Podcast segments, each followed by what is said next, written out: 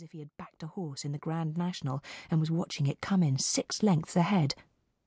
Another wallet from London looking for a weekend place for Lucy and the Sproggs.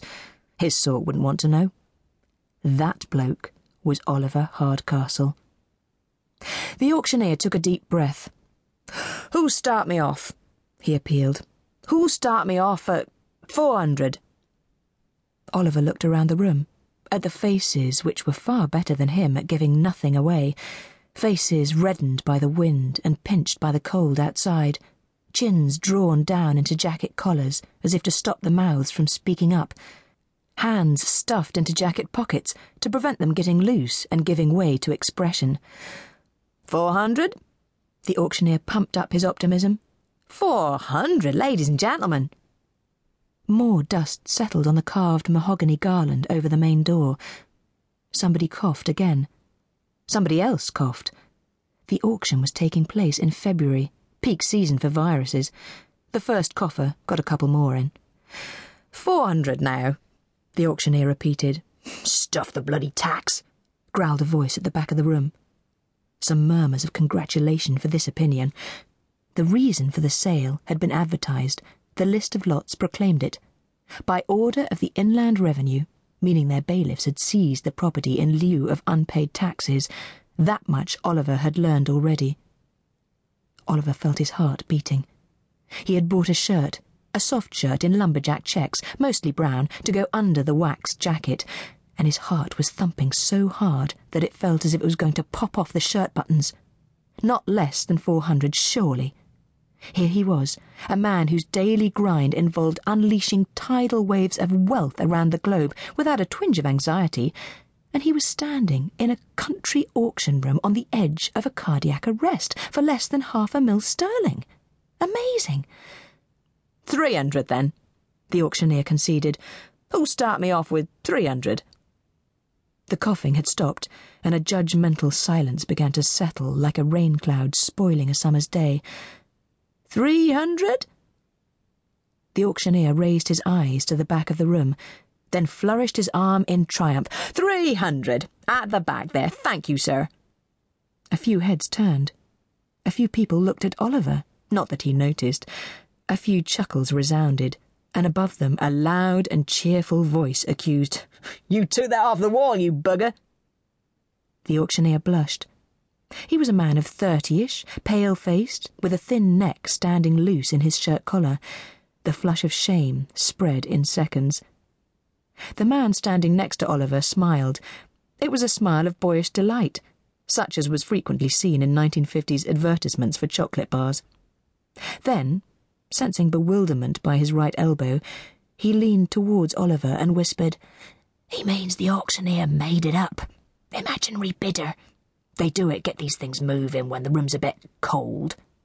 That's a fantastic price, argued the auctioneer.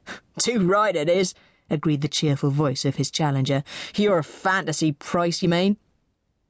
Oliver saw that the voice belonged to a broad man who had spread out over several seats in the front row, turning round now to spar with the rest of the audience.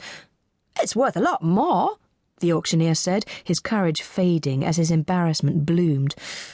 But where's the money going, eh? That's the question, isn't it? Bastards put old Frank out of business, didn't they? Damned if they're getting my money for that. Some growls of approval greeted this explanation, and the broad man turned round on his seats to see the extent of his support. There's a reserve set, the auctioneer explained. Below three hundred I cannot go. They'll be selling in London if it don't fetch the right price here.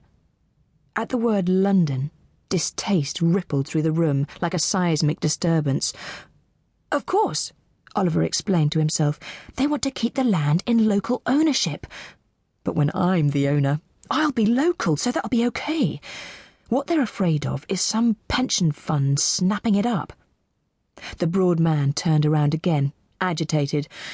Don't look at me, he pleaded to the newest rows of onlookers. Don't you go looking at me. Go on, Colin. You know you want to. This was from a boyish smiler beside Oliver, who spoke in a pleasant, light tenor and an accent as hopelessly posh as a Wimbledon announcer. Yeah, go on, agreed a few other voices. More trouble than it's worth, it's gotta be. the broad man said at once. Frank was a good enough farmer. If he couldn't keep going, nobody could. So, gentlemen, the auctioneer regained his fragile authority. Do I have an opening bid at £300,000, Saxwold New Farm? Oliver's heart threatened to crack open his ribcage. He took a grip on the white laminated card bearing his bidder number and twitched it. Three hundred? Anybody? The auctioneer was looking everywhere but at him. Oliver raised his card blatantly, then felt panic and waved the card above his head at arm's length. Over here! called the posh speaker, distinctly surprised. Ladies and gentlemen, for the last time of asking. The auctioneer had his gavel hand in the air and was scanning the far horizon. Over here! called the posh voice again, waving to catch the auctioneer's eye. Oi! The broad man heaved himself to his feet to get the auctioneer's attention and pointed in Oliver's direction. Over there! You got a live one! Oh, gosh, I'm so sorry, the auctioneer mumbled, dropping his programme as he apologised. Are you bidding, sir? Yes, said Oliver, hearing his own voice hoarse with relief. I am bidding. Three hundred thousand pounds, then? Oliver nodded and flashed his card definitively at shoulder height. Thank you, sir. I have an opening bid of three hundred. Can I hear three fifty? Get over yourself, the posh speaker suggested. The auctioneer persisted. Any more? Any advance on three hundred thousand pounds? Uh, are we all done? Course we're all done, said the broad man over his shoulder, for now he had turned around again and was leaning over his chair back, eyeballing Oliver with bullock like curiosity. Do you, sir? Gentleman at the front here, let me just get a note of your number. Gentleman at the front, on a maiden bid, Saxwold New Farm at three hundred thousand pounds, sold. For an instant, a heart attack seemed like a real possibility. Something in Oliver's chest leapt like a salmon. His ears buzzed. The room went misty, and he felt dizzy. A farm. He had bought a farm. He was, technically at least, a farmer. His dreams were about to come true. A hand as subtle as a spade slapped him on the shoulder, and its partner, he realised, was advancing to be shaken. They belonged to the broad man who had heaved over in his direction through the startled crowd. You'll be just down the road of me, he said, curiosity radiating uncontrollably from a red face embellished with a craggy nose. Don't tell him that, the posh one advised. he hasn't signed the cheque yet. He was a willowy individual who seemed to sway as he spoke. I'm pleased to meet you, Oliver said, shaking the spade-like hand as firmly as he could. Not half as pleased as I am to meet you, said the broad man, only partly joking. They were all on a me to buy old Frank's place, but I got enough to get on with on my own. So you're welcome, and good luck. Oliver wanted to ask what had happened to old Frank, but the moment did not seem right. This is Colin Burton, said the willowy one. Even in the gloom of the auction room, you could still see that this pale face was thickly freckled and his hair was worn in a ponytail, more like a romantic poet than son of the soil. His land is next to yours, and um, I'm Florian Addleworth. You'll find me up the road, other side of the village. Oliver Hardcastle. He introduced himself. So, welcome to Saxwold. Thank you. So much, thought Oliver, for all that stereotypical rubbish about country people keeping to themselves and resenting strangers and having bad manners. I'm getting downright social grace here. You'll be uh, weekending? Uh, no, I hope not. I'll be living on the farm. Oh, don't mind us, said Florian, the willowy one.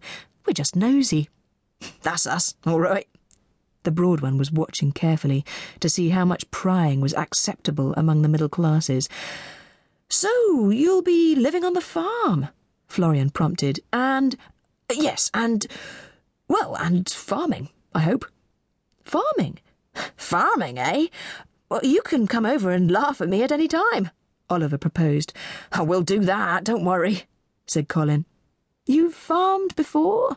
inquired Florian, as if this would be the only possible excuse. No, uh, never. Not yet, uh, so it'll be a bit of a learning curve. Learning curve? Colin repeated,